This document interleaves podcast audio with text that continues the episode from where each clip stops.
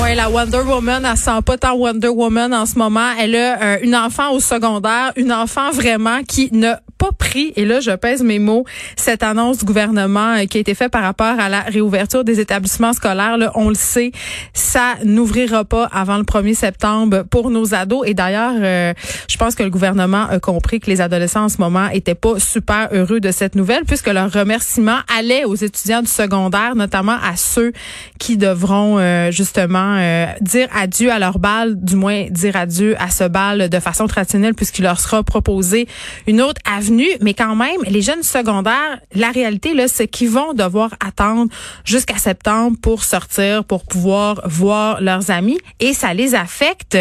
On en parle depuis deux jours. Nos ados passent leur temps sur leurs écrans. C'est difficile de les motiver et j'ai vraiment l'impression, en tout cas, du moins en ce qui concerne ma fille, que euh, on s'enfonce un peu dans un maras, qu'on perd un peu le lien qu'on a avec eux. Et euh, je me suis dit, écoutons, par euh, parlons avec une personne qui travaille de près avec les jeunes, qui est vraiment en lien avec eux. Parlons tout de suite avec Chloé Champagne Gagné, qui est coordonnatrice de la Maison des jeunes, la baraque de Mascouche. Bonjour Chloé.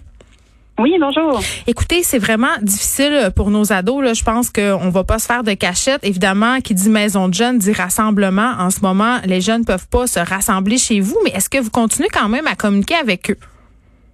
Absolument. En fait, euh, la plupart des maisons, en fait, je dirais toutes les maisons de jeunes sont ouvertes, mais virtuellement en ce moment. Euh, c'est sûr que ça a été toute une adaptation parce qu'on est habitué d'être un milieu de vie où justement les jeunes se rassemblent. Il a mm. fallu changer un peu notre approche avec les adolescents, mais on garde contact avec les jeunes, puis c'est le plus important pour euh, ceux qui travaillent avec les jeunes. En fait, c'est le lien qu'on a avec eux. Est-ce que vous avez l'impression, euh, comme c'est la mienne avec ma fille, que en ce moment les jeunes sont un peu, comment je dirais bien ça, fâchés, ils trouvent ça pas juste, par exemple, euh, pour les jeunes qui ont des frères, des sœurs qui vont retourner à l'école, ceux qui sont au primaire. Dans quel état ils sont les jeunes quand vous parlez avec eux? Qu'est-ce que vous sentez? En fait, ce qui est plus difficile en ce moment pour les jeunes adolescents, c'est clairement de ne pas pouvoir voir leurs amis ou leur chum est blonde, parce que pour plusieurs, ils sont aussi en couple puis ils peuvent pas voir euh, leurs copains, leurs copines. Euh, c'est vraiment ça qui est difficile, puis de pas pouvoir non plus bon venir à la maison des jeunes, avoir leurs activités régulières. Euh, là, quand on annonce que leurs écoles vont être fermées, eux, on, bon, on s'entend. Il y en a qui aiment l'école, il y en a qui aiment moins, il y en a qui aiment moins ça, mais ce qu'ils aiment en fait, c'est aussi le rassemblement, c'est d'être avec leurs amis. Ben, c'est surtout ça. C'est vraiment difficile pour eux.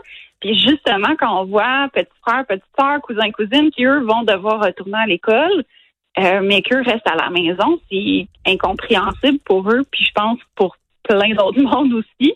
Euh, ça soulève des questions, on n'a pas toujours les réponses. Qu'on essaye le plus, en fait, dans toutes les maisons de jeunes, du recrutement des maisons de jeunes, euh, c'est d'être d'être là pour eux, d'entendre ce qu'ils ont à nous dire. Euh, mais, faites-vous des activités à distance, par exemple? Parce que euh, j'ai l'impression qu'en ce moment, nos ados sont tout évachés sur les divans en train de checker Instagram là, et TikTok. C'est pas mal ça qui se passe chez nous. oui, mais c'est ça, ça dépend des ados, ça dépend des maisons. Hmm. Les maisons de jeunes sont vraiment actives actuellement là pour justement oui, c'est par les réseaux sociaux. Évidemment, on n'a comme pas le choix d'être par écran. Euh, par contre, euh, il y a des activités qui se font, il y a des, défis qui sont lancés, puis après ça, ils nous montrent les vidéos qu'ils ont faites. Euh, c'est vraiment chaque maison de jeunes qui va aller voir qui sont leurs jeunes, qu'est-ce qu'ils ont besoin. Puis c'est sûr qu'il y a une maison de jeunes qui est dans un village, dans une campagne, une maison de jeunes qui est en ville, c'est des défis différents aussi. notre but, c'est toujours en maison de jeunes d'aller avec les besoins de nos jeunes. On les connaît, on a un lien avec eux, c'est ça c'est ça qu'on veut euh, faire. Il y a des maisons de jeunes qui font des euh, vidéoconférences avec leurs jeunes. Il y en a qui vont faire euh, des, défis culinaires. il y a même des maisons de jeunes qui ont mis sur pied un système de correspondance écrite parce que certains jeunes n'ont pas accès à du matériel informatique, à, Internet non plus. Mais comment ils font pour être au courant de vos, vos projets, ces jeunes-là, alors? Ben chaque chaque chaque ville ou chaque communauté là, qui a une maison de jeunes peut aller sur euh, chacun des sites de leur maison de jeunes. C'est là qu'ils vont pouvoir voir vraiment qu'est-ce qui se passe. Les pages Facebook, les pages Instagram, c'est vraiment là qu'on va les chercher parce que c'est là aussi que les jeunes se retrouvent. Euh, plusieurs maisons de jeunes vont être sur TikTok aussi. Euh, oui, vous allez parler aux jeunes finalement là où ils se trouvent. Et la maison de jeunes qui était un lieu physique et dorénavant un, lieu virtuel. Et je comprends que pour certains euh, de ces jeunes là ça peut être excessivement euh, quand même salvateur et important notamment pour ceux qui ont des problèmes avec leur famille. Parce que sans avoir de graves graves problèmes en ce moment je pense qu'il y a des conflits dans les familles. Notamment justement chum et blonde. Est-ce que je peux aller voir mon ami au parc si on reste à deux mètres là? C'est ben tout des problématiques avec lesquelles les parents ont, ont à jongler. Puis il y a souvent des tensions. Fait que je pense que ça peut aussi servir à apaiser cette tension-là que d'aller justement peut-être euh, fréquenter cette maison de jeunes virtuelle, Chloé Champagne-Gagné?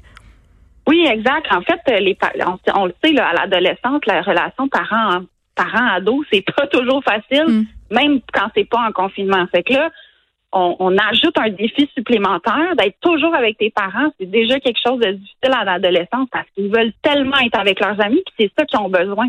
Ils hmm. sont rendus là dans leur développement.